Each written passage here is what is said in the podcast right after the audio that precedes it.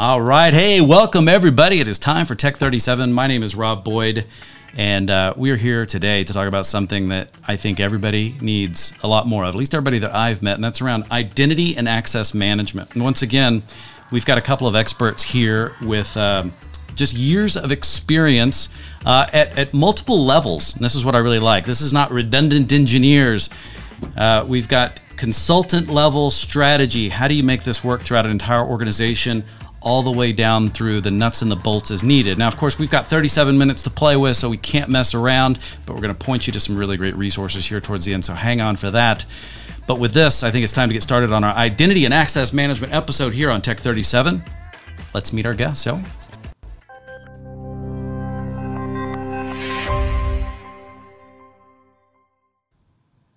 Well, Mafu and Mike, welcome to Tech 37. So excited to have you with me. Thank you. Rob. Thank you. That's good. That's where part where you respond verbally. Very good. I know because I'd had you. You guys are so well trained. You're like Rob said, don't say anything earlier. We're live now. It's all rolling. There's nothing we can do wrong. At least that's what I try to tell myself. Uh, either way, I'm excited to meet you guys. As always, I'm learning a ton as we go through this. But um, let's also start with some introductions. And at Mafu, I'm going to start since you're right next to me here on the screen. Let's start with you. What's your background and what are you responsible for at Worldwide Technology? Certainly. So I'm part of our uh, security practice, cyber risk practice. Focuses on strategy and risk, uh, with a really specific focus on identity and access management. Uh, my background is primarily Big Four consulting. Um, I was at Accenture prior to WWT, and I was at Deloitte prior to Accenture. So a lot of Big Four. Oh, okay. Experience. Some consulting experience for sure. Okay.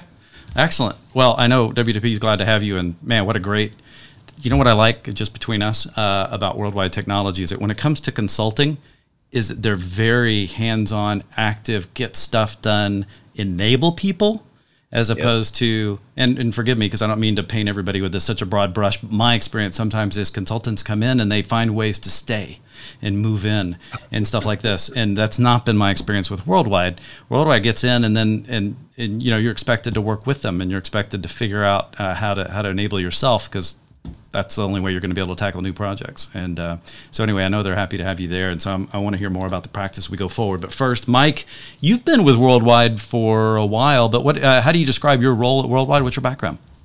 I'm also a principal security consultant here at Worldwide. I'm based in Austin, Texas. I've been at Worldwide about three years, but I've spent what seems like a lifetime in IT and security space and in fact, I think if we have viewers under 30, I've spent at least their lifetime uh, in the industry.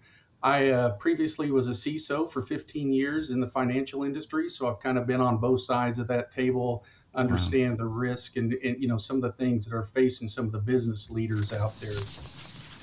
Yeah, and I think that's and, and that's really let's talk about that because Mafu, I know risk. Well, for both of you, I don't mean to say it wouldn't be important, uh, but as we were speaking before about risk and the notion of really understanding how do we quantify risk because I think the answers are different for everybody. But when it comes to identity and access management, um, well, I'm already I'm jumping the gun here. L- let's have you define uh, what's important to understand about IAM. I guess it's one of those ones that's IAM. Hopefully, it sounds funny to try and say that one out loud. So I'm not sure how we should do that one, but we'll we'll struggle through it. How do you define it, and what's your preference on saying it? yeah, definitely. I think more and more we're just using the, the term identity. Okay, um, that makes. And and it really comes down to how do you sort of identify, understand, and evaluate risk across your identity ecosystem. Okay. So, what are your personas doing, whether they're human or silicon personas? You know, what are they doing within your environment? And what sort of risks are they bringing into your environment? How do you measure that? How do you calculate it? And to your point, how do you quantify it, right? And then be able to derive some sort of a business conversation from that, so you can talk to your C-suite, uh, the board, and justify any investment that might be necessary to mitigate that risk. In your experience, do you think most people understand when you're talking about your identity environment and the personas you're mentioning and such like this? Um, it feels like, and but I don't know. I mean, what's the level of confusion when you engage with somebody? I'm sure it's all over the map, but in general, are there some things you could point out where people sometimes need a little bit of straightening out to understand this is what we're talking about, or this is what's most important, or don't forget a certain area, perhaps? So I think my experience has been that depending on the type or, or, the size of your client, right? Really mm-hmm. large mm-hmm. Fortune 500, Fortune 100 clients, they get it. And so we don't have to spend a lot of time educating them on what identity means or what a persona is. They typically okay. tend to have fairly robust teams, internal teams that understand that well. Uh, haven't spent a lot of time with, with clients smaller than that. So maybe Mike, you you could speak. Well, I'm going to bring in Mike anyway. Yeah, so, yeah, Mike. What are, what are your thoughts on people understanding what you mean about getting that conversation started? Yeah, so so one of the first things we ask is what you know what does identity mean to you, and so we want to get their perspective on on what the definition is. But a lot of times, what we see is, uh, particularly like Mafu said, with smaller organizations, they don't really understand identity past the human aspect. So just a regular user with a username and those kinds of things. Uh, we've seen it six times the number of humans, 10 times the number of humans, these digital personas that are out there they can get really big really fast. Um, these are starting to really grow as we have uh, shared accounts, service accounts.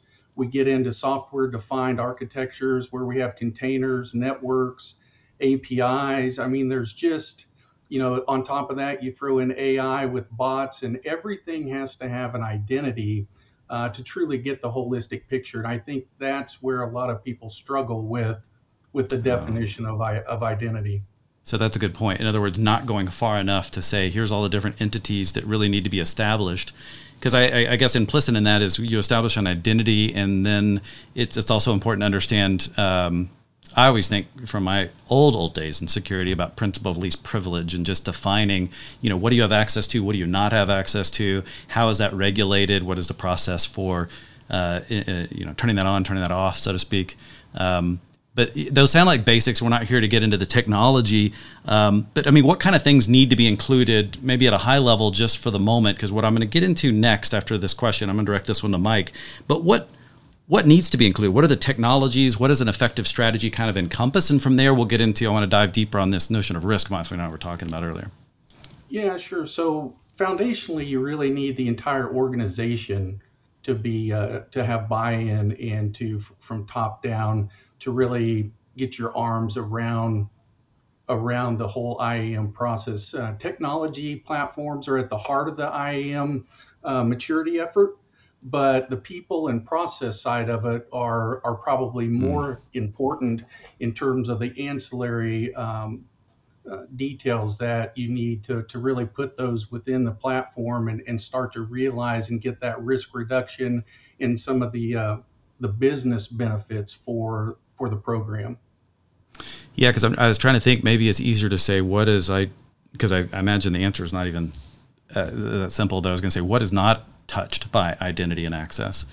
Um, maybe being yeah, the shorter list because it it does feel like everything, and so it really starts with every way in which you spin up an application to you start things to as you mentioned AI. I hadn't even thought of that, and the fact that things are getting created and they all have a certain set of attributes that are going to need to be put into the system ideally. But are most people do you find stuff is is happening on a on a somewhat uncontrolled basis and people are coming into this after feeling some pain around uh, uh, something that they then look at in hindsight and go wow we need a better system. This is getting beyond our control uh, or some hopefully some are proactive about it. I don't know. It feels like it's something that sneaks up on all of us you know, in, in the recent breaches, we've had a lot of awareness with uh, with identities and what that can mean to organizations, seven, eight figure type settlements to uh, to get out of ransomware situations. So, yeah, I think in a, uh, a large part, you know, people are now coming in with with more awareness of the maturity scale, whereas they may have, you know, previously, like you mentioned, we've got the crown jewels or the the best data. Uh, that poses the most risk to the organization, we put in this castle and we put a moat around it. And we've got the perimeter. Uh, not so much anymore, right? If mm-hmm. to now, if you're not considering zero trust and segmentation as part of the IAM program, uh, you really should be. If if you're a large and complex organization, you probably better be, because um, the days of keeping those crown jewels locked in the castle and, and putting a, a moat around it are, are gone now. That perimeter, you yeah. know, you're letting everybody in. You're dealing with vendors. You're dealing with contractors. So, you know, we don't want to go down that rabbit hole of zero trust and segmentation, but it certainly needs to yeah. be in the discussion. Yeah. Do you mind just walking through uh, how to segment a network uh, in a real simple way, uh, Mike? No, well, yeah. um, well, I, here's what I wanted to bring up. We were talking to you guys earlier, and this is this is one thing I love because I think it exemplifies what makes WWT worldwide technology. And and this notion if you guys always have opinions about the right way to do things and i've yet to come across a situation where i don't fully agree um, but specifically you guys were schooling me on this notion of risk. Of course we talk about risk with security and the fact that security is never about elimination of risk it's about reduction of risk. But that implies so many more things. But then you proceeded to really, and, and this is where we put this list together, you really started to talk, to talk to me more about identity risk. And I really wanted to share this part of it. And so we got five things we're going to go through here. But the first one, the uh, this identity, this factor about lowering identity, is it lower identity and access lifecycle risk management costs? Mafu, um, let's kick it off with you. I hope I got that sentence right. For some reason, I'm having trouble reading it. But how, how do you begin explaining this? What's what, what is identity risk, and and why do you have this one as number one, perhaps? I think really simply, managing risk, period, is expensive, right? And it's not easy. It's extremely challenging. Every single organization out there um, has a lot of work to do uh, when it comes to managing risk. When we when we really start to narrow that focus down to identity, it becomes even more challenging and expensive. And so, finding solutions, finding approaches that allow you to sort of reduce that cost uh, is is something that all of our clients are looking for and across the industry. We're starting to see, especially after the pandemic, right? I mean, I think a lot of companies started to realize exactly how important identity was. yeah. You know, everybody moved out. Everyone's working from home, so you know, BYOD is is the way to go nowadays. Um, you know, yeah. really having a focus on SIAM, right? The client identities that Mike spoke about earlier, your contractors, consultants, other identities that are not part of your core team. How do you manage that and, and the sort of intrinsic risk that they bring to bear? That's really crucial as well. And it's expensive. So we want to have a laser focus on how we reduce cost. Because yeah. if we don't, then we're not going to get the sort of, you know, investment from senior leadership now that's good. And I'm curious though to double down a little bit on on the idea of life cycle. Um, what what do you mean? What's meant by life cycle in this in this situation? So by life cycle, we're really talking about the the process of bringing identities in. You may think of when you know someone joins an organization or a new app is spun up with a new identity that now becomes part of your ecosystem. Uh, maybe you have a new contractor that, that has to get onboarded and that may be the beginning of the life cycle, right? They get onboarded. At some point, they get they get uh, access to a number of different assets, whether they're application assets or other assets within your organization. And then at some point, they get offboarded, right? Um, they either their contract yeah. ends. Um, you know, someone may leave the organization, and so you have to account for that. That sort of constitutes that overall life cycle. Yeah, um, Mike, I was gonna I was gonna nail you on this first one, but you can go back and comment on the, the first one. I started naming the second one, but this an idea of enablement of comprehensive and seamless identity. Um, do you mind explaining the importance here? Well, you know, as we as companies start on this kind of this maturity path, and and I just I did want to comment quickly about oh the, yeah please uh, about the costs of of IAM and, and wrapping your hand, arms around it. It is expensive uh, I always use the adage, you know, uh, you might you reap what you sow, and uh, you, mm-hmm. so I in this case you actually save the money at the end, and mm. it's not so much that you know you're you're really seeing those efficiencies pay for themselves at the end. The more mature you get, the more efficiencies you see, and I think that's one of the things when you try to get this uh, entire solution together is that you know, as you start on the maturity scale, you may have some feeds from an HR perspective where you, okay, you've got your employees onboarded. Um, as you move towards more of that, then you might be able to utilize some scripting and, and put those users automatically into uh, Active Directory, those kinds of things. And so, but by the end, and you're manually doing all of these processes, adds, moves, changes, uh, and deletions at the end, if you can click a button and all of this is done automatically, you've shaved your time uh, dramatically off what it mm-hmm. takes, and everything is in a central repository and becomes very easy to manage from an auditing standpoint and a governance standpoint as well. Yeah, I feel like autom- we've talked a lot about automation on the um, on this show and other episodes and, and other topics because of course it's hot everywhere. But but this notion, I, I, feel like automation is probably very much key to eliminating uh, simple mistakes and and making sure that processes are actually happening when they're triggered by other parts of the organization when certain things happen because it, it quite often in security it just feels like we're always pointing back to some failure of the human element whether it be a social engineering uh, uh, thing that was done by mistake you know? Uh, a lot of a lot of uh, intrusions seem to be not because someone was purposely malicious but because uh, the systems just allowed them to not necessarily follow a policy or uh, to have a little scope on credential creep or something like that that um, uh, that could begin to bite them. Um, yeah, Mafi, did you have any any comments on on either of these two uh, right now? Yeah, I agree with you. I mean, I think as systems, the complexity of the systems that we use increases, then you have that proliferation of overly permissive controls, right? So you're giving somebody you know, it's a lot easier to simply add access than to try right. to go back and audit that access and remove or determine what's applicable and remove it. And that's somewhere where, you know, to Mike's point earlier, figuring out approaches to automating that process and removing more of the human element becomes extremely important. And there are a lot of exciting things happening around that, right? And everyone's using a lot of AI. You're hearing about, you know, a lot of machine learning being put to work to kind of help do that and I mean, I'm sure we'll probably talk about that a little bit later in the call, but that is probably the biggest way right now, um, or one of the, the, best approaches to reducing complexity, reducing cost, and automating a lot of that work that goes into managing risk across your identity lifecycle and governance space. Gotcha. Yeah, no, that makes sense. Um, I want to bring up number three here. Um, boy, this has always been a big one for me, but it's visibility and I'll be honest, when you first told me about this one, I had to look up SOD. Um, but I'll let you, uh, Mafi, to start with you. You already have the microphone. I'll let you explain what is SOD and what's important. Uh, what's an SOD violation? It sounds bad. I don't want an SOD violation.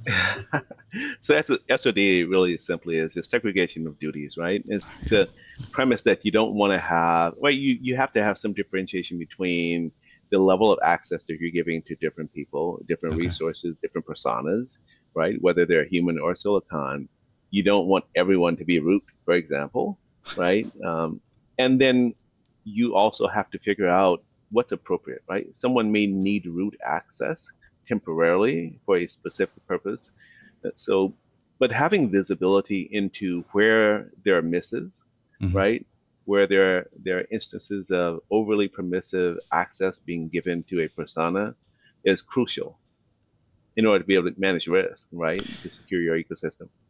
Yeah, it's funny. I, don't know, Mike, it, if you've run into this, it feels like I've had a lot of clients uh, over time where there's this notion of um, someone makes a mistake of thinking about an individual's access rights and who that individual is, um, as opposed to their role. And so they're like, well, so and so would never do such and such, and then and it's because it's easy to then forget that it's really about the role and the fact that well imagine in any given role if if someone that you didn't you know that had ill intentions uh, you know had access to that. And and uh, because that's a lot of where we're seeing the ransomware and the and other things crop up is where someone gets access rights and then they're using that to kind of bridge themselves into other places depending on on what those rights are. And so limiting those becomes a, a first segmentation kind of step i believe. Mike have you seen that or am i just uh, old old days issue here well, no, you're not old days issues. We see it all the time, right? I mean, what happens is we get a lot of this uh, in the governance side of IAM, mm. where managers are forced to look annually at what what uh, entitlements their employees have, and sometimes those can get up in the tens of thousands uh, of lines that you need to to look at. And when you talk about roles, if we can define a specific role like a claims processor and say, okay, this claims processor should get these 9,000 entitlements to do their job. Uh, mm-hmm. Uh, and that's where you segment exactly what they need in least privilege to do their job. Then you can do a, um, a discrepancy review and say, I don't need to see those 9,000 because I know they need those. I want to know what those other thousand are that um, that they okay. have and why do they have them. Yeah, like a gap analysis. And you guys are kind of exactly. talking about this, but reminds me too of this of the notion of it's not just when a person leaves, but when someone changes roles, they get promoted, they move laterally, whatever it is, you've got to strip those previous rights um, away from them because if they're not needed, then they shouldn't have them. Yeah. Yeah, you may need to. And I think that's one of the big challenges that companies have, right? I mean, roles uh, the the requirement to have different types of access changes on an ongoing basis. It's completely fluid and dynamic. Yeah, so tracking yeah. that, you know, to Mike's point, being able to sort of go through and audit that and understand where you have areas of risk is extremely challenging if you do it manually.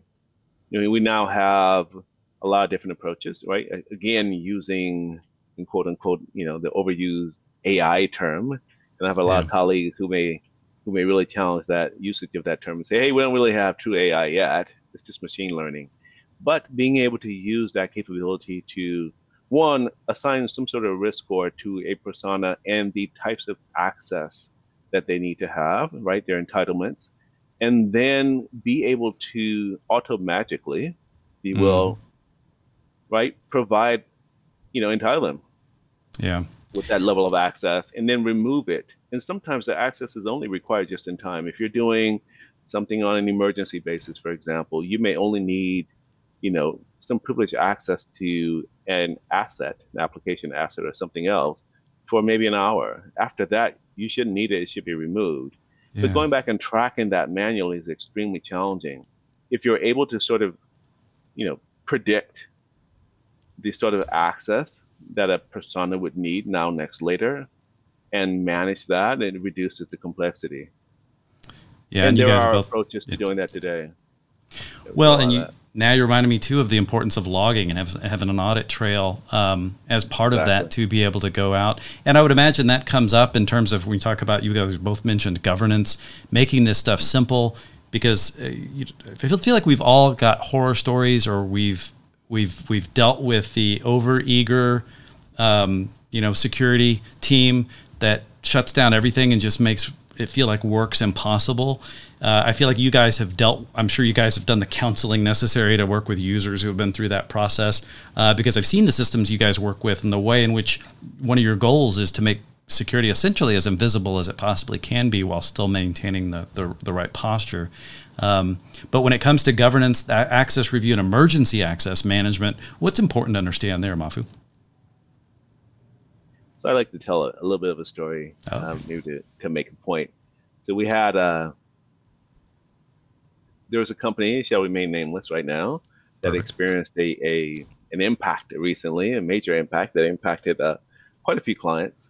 Unfortunately, um, that doesn't narrow lost, it down much, so you're still safe. Yeah. Well, well they lost access to their yeah. ecosystem for a period yeah. of time, um, and they actually had, you know, after review, they actually had an emergency access process in place okay. that would have allowed them to retain command and control of their systems. However, good. it hadn't been tested in a while, and so when oh. they tried to use it, it failed, and they were completely locked out. You know, it was standard ransomware attack, and so they end up spending quite a lot of money to regain access to their platforms, and that effect was felt all over the country, right? So the, you may yeah. know who I'm talking about now. I'm not naming but, names uh, either, uh, but but the idea, but I, but what you're saying there too, is it, it to me it's always come up in, in resilience discussions and backup and exactly. recovery and such like this is that mm-hmm. it is fantastic if you've got certain things in place, but if you don't have a periodic review that both takes into right. the technology that's involved that has to interact to pull this off, and you can you have a way to simulate these things, but it's also I think testing your people. It's like how do you because inevitably when these things happen, especially with ransomware uh, being so prevalent lately, it feels like um, you don't want this to be the first time you've everybody's actually executed on the plans. They may know the plan. Right. They they may have been involved with getting the plan set up, but the actual execution, especially in time of of what is essentially a very stressful uh, period, when maybe depending on who you are, the world's watching you uh, a little bit more closely. Exactly. You know, those are those minutes are burning dollars. Uh, it feels like in a in a painful way. Mike, exactly. So being yeah, able to streamline that. Oh, I'm sorry. Go ahead, Mike. No, I was just going to follow on with that. You know, we talked about uh, logging and those kinds of things. When we talk about PAM or privilege privilege access management, um, a lot of times we'll write code and policy around those privileged accounts where we automatically turn on audit trails and logging or session recording. Those kinds of heightened awareness and levels are needed for those types of, of things because like you said rob uh, you know in the old days system administrators kind of fiddle around a little bit with best practice and if it's easy to create this account to do a certain function a lot of times they'll do it and uh, and not remove those accounts and some of those things. So, you know, from from the entire uh, ecosystem there, you really need to have those audit trails for those privileged account at a at a higher level. Yeah, it, it, and it, and yeah, now you made me think of also the horror stories around um, uh, everybody. Hold on one second. I'm realizing I feel like I'm overpowering you guys on my microphone um, on this one. I hope I'm not shouting and Everybody's going to complain later. I'll find out about it. Um, but this, uh, I, have I've seen so many situations where if you don't have some type of oversight, uh, the worst thing, and this happens a lot in smaller companies that I've seen, where um, somebody has, has put in, I say backdoors. It's not always quite that evil sounding, but the notion of this is easier for me to do my job from home or to check something so I don't have to actually drive into the office. And they have they've given themselves these rights because they either always have or have some temporary uh, admin privileges throughout the entire system. But then those things, uh, because they're kind of side doors, um, you know, they get found out. And and if you don't have a uh, have some checks and balances to discover that as part of a normal process, because maybe you're in an unregulated industry or something that doesn't have that, you you need to be thinking about that. It feels like and being put, putting that into place. To your point. Absolutely. It's uh, again one of those risk factors out there that if you've got side door access like that, uh, you really need to be gathering those identities straight from the application, analyzing those, and making sure that you mitigate that risk. Yeah, here in Texas, we always go, "Hey, the back door, that's just for friends and neighbors." It's a little bit different now. Um, this, uh, it's, it's, probably not the case. Um, number five, Mafu, this reduced audit deficiencies and compliance violation. That sounds like a good goal. So that's specifically around uh, identity risk uh, to wrap right. our top five here. Yeah. Yeah, so yeah, depending on the industry, right, there are a number of different, uh, you know, compliance requirements uh, that may or may not lead to an audit um, somewhere down the road, right? Most large organizations end up having audits of various types at different times. Mm-hmm. And so being able to, and, and then, you know, it's typically too late once you've completed the audit and you have a bunch of findings, right? And Now have to, to rush around or hire a large consulting firm like us to go and and help you mitigate that. If you were able to ahead of time understand what your risk level was, especially around identity, and then start to reduce those audit deficiencies, right? You end up with in the compliance violations, you end up with a much smaller group of findings, you know, maybe one, mm-hmm. two, or three, hopefully, that are much, you know, they're probably going to be the pretty expensive big ones that you have to address but you can focus on that. It makes it a lot easier to have a conversation with leadership where you have to justify the investment to mitigate risk, as opposed to coming back to them and saying, "Hey, we've got a thousand, you know, right. vulnerabilities yeah. and violations and things that we have to resolve, and it's going to cost us millions and millions of dollars." So, yeah, being able to reduce audit deficiencies and compliance violations is, is key. All of our clients are really, really interested in understanding, you know, what approaches work best to do that. Yeah big conversation that we have all the time. Well, it and, might. And yeah, go ahead, Mike. With, we've seen it with customers too, where um, their controls are, are vague, and we, you know, a lot of times we do that on purpose because we don't mm. want those findings. So we'll say we'll remove this person uh, after they leave in a timely manner. Well, what does that really mean? As we yeah. come in and, and mature them up, we can set SLAs. So we can say, within two days, within three days, and we can prove it to audit and we can reduce the risk and be measurable in, in how we do that. So that's an important piece as well that we can actually, you know, hold ourselves accountable and measure uh, how effectively the program is working.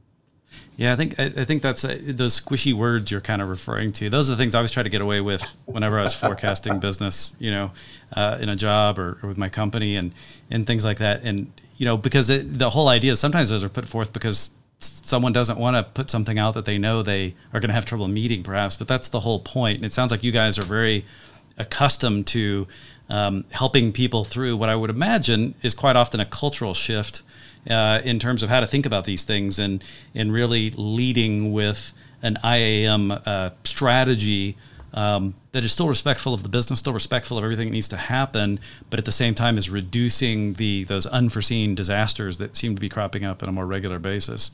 Um, but I like these this this notion of identity risk that you've taught me uh, because I, I, I love the risk discussions, but especially when they get very practical. And I would assume uh, as we'll we'll give a few resources here at the end in just a moment, but um, this is what this is part of your practice. This is what you guys help companies uh, of all sizes do, because I would imagine the clients that come to you guys must uh, generally be in some uh, in some shape where they're struggling with either the growth that they've had, the uh, the changes that they've had, or maybe they're responding to something that's happened, or ideally, if they're just interested in making sure they do it right, I, I assume you guys can hold their hand and and make that less painful than it would be to try and stumble your way through the dark. Yeah, definitely. I mean, and especially what we've seen is, you know, post pandemic, I think um, there were opportunities for you know a lot of stuff, especially around risk management, sort of be pushed to the back, right? There were other areas that we could really focus on and, and, and direct investment to.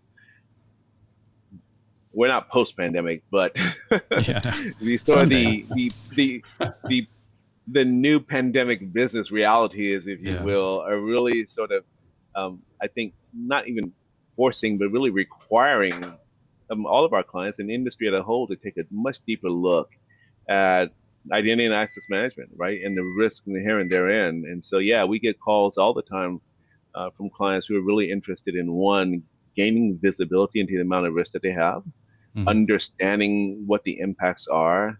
And there's some interesting things that occur as a result, right? You go in and, and uh, start to peel back the covers or, or the layers of the onion, if you will, and um, start to realize, you know, one of the questions we always ask our clients is, hey, can you provide us with an application catalog that has some sort of business impact assigned to your application assets? Some do, and yeah. many don't. And it's an exercise, right? Because they yeah. may have had that maybe three, four years back. Um, oh, it needs to be, be a living refreshed. document. Yeah definitely has to be a living document and it's absolutely essential to being able to calculate identify and understand risk within the environments especially when it comes to identity because we're really talking about you know where the different personas are where they live and what sort of assets do they need access to yeah ah, so you brought up the maturity model I did because I feel like you're hitting on that, and I love this as, as just one final thing to share out of out of your practice. I hope I'm okay sharing this stuff, and it's hard for maybe people to see some of the small type, but the notion I think is easy to understand. And I'm struck by the fact that both of you have mentioned this notion of of asking probing questions that sound like are going to come up and there feels like there's really two big angles to most of the questions you're asking. One of which is, of course, for you to learn more about what's the status of this client where's their headspace um, you know compared to the actual reality um, you know as you're kind of matching those things up but it also feels like you're kind of using the socratic method of helping them understand where they're at because it's uh, it's always those questions that i'm always struck by when someone asks me that cause me to think and i go dang you, that's a good question, and I don't like answering it. Um, but it reflects where are you on the maturity model. Uh, Mafu, can you explain a little bit about this? And uh, we've only got a couple of minutes left, but yeah, what's important here? Certainly. I think the most important thing is uh, really. So I'll take it back. Maybe take another approach, attack sure. at it. So typically, when I show this to our clients, right? I mean, obviously, we'd love to see people at level five, where it's completely optimized but I think it, it gives them a bit of a reality check because they typically end up self-assessing themselves, and um, and of them typically end up saying we're probably realistically after they go through it at a level three, maybe we're headed toward level four, maybe we're we're maybe a little bit lower than that, right?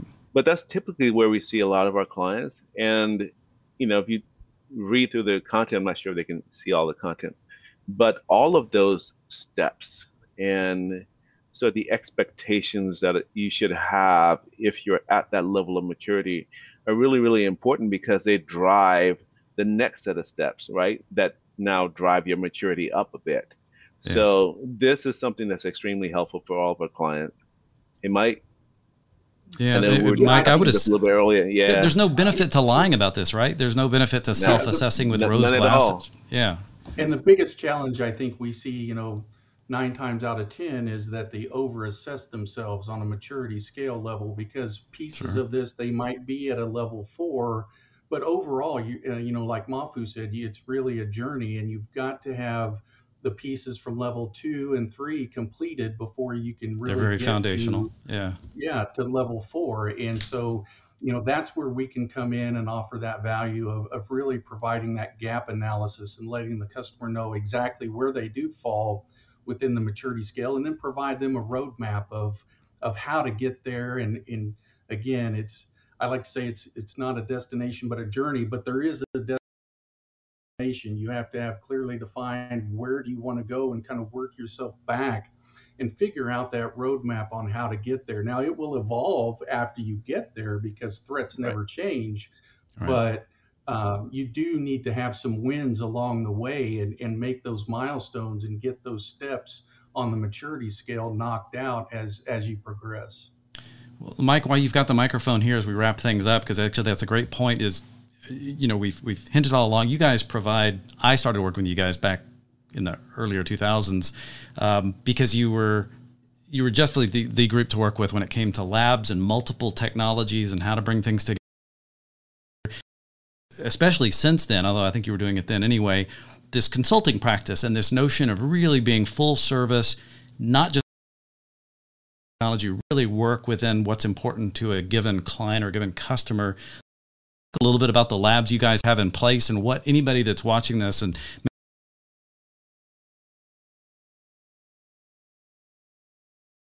I'm ready to come talk to you and see if that's really the truth. Um, what, what, do you recommend, Mike? What kind of services or resources can we tap into here? So,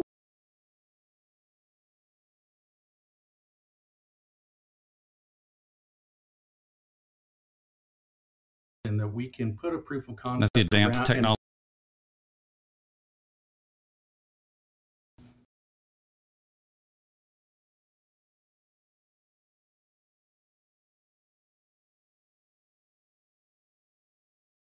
Really demonstrate exactly how it can transform that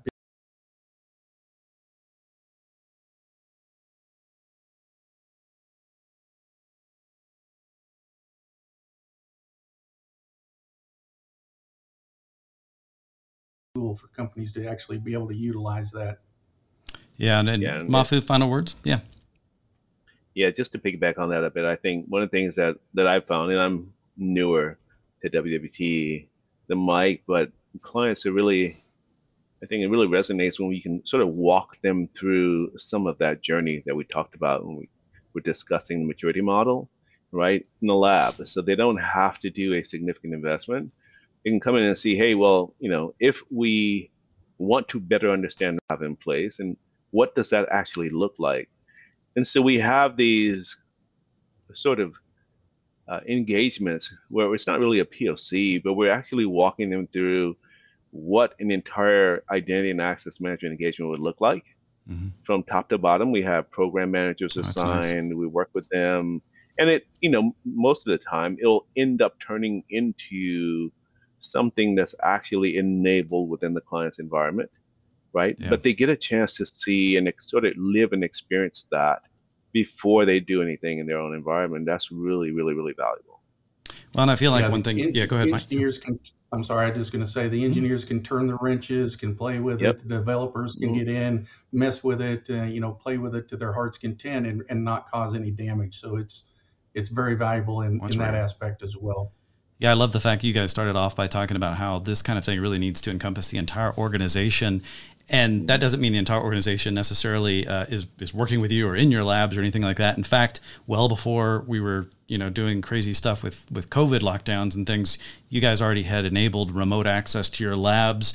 Customers uh, were engaging quite a bit. So even though I quite recommend going to St. Louis and physically um, just seeing what can be done there and just the the fact that there's so many vendors represented from a technology perspective But what I really love is you are ready to meet customers where they are, is what it sounds like. Because I don't think anyone is starting on this from scratch. There, if there is even such a thing, there's always something in place that's not quite meeting needs um, and is exposing people. And at, at the very least, and now I'm speaking directly to our audience here, I recommend that you guys engage with World Wide Technology uh, to baseline, figure out where you are uh, today so that it's fine. It, you know, I, as we've always said, to keep on the risk discussion, uh, it's it's you don't want risk you don't understand. If, if you're accepting the risk and that's fine, that's fine.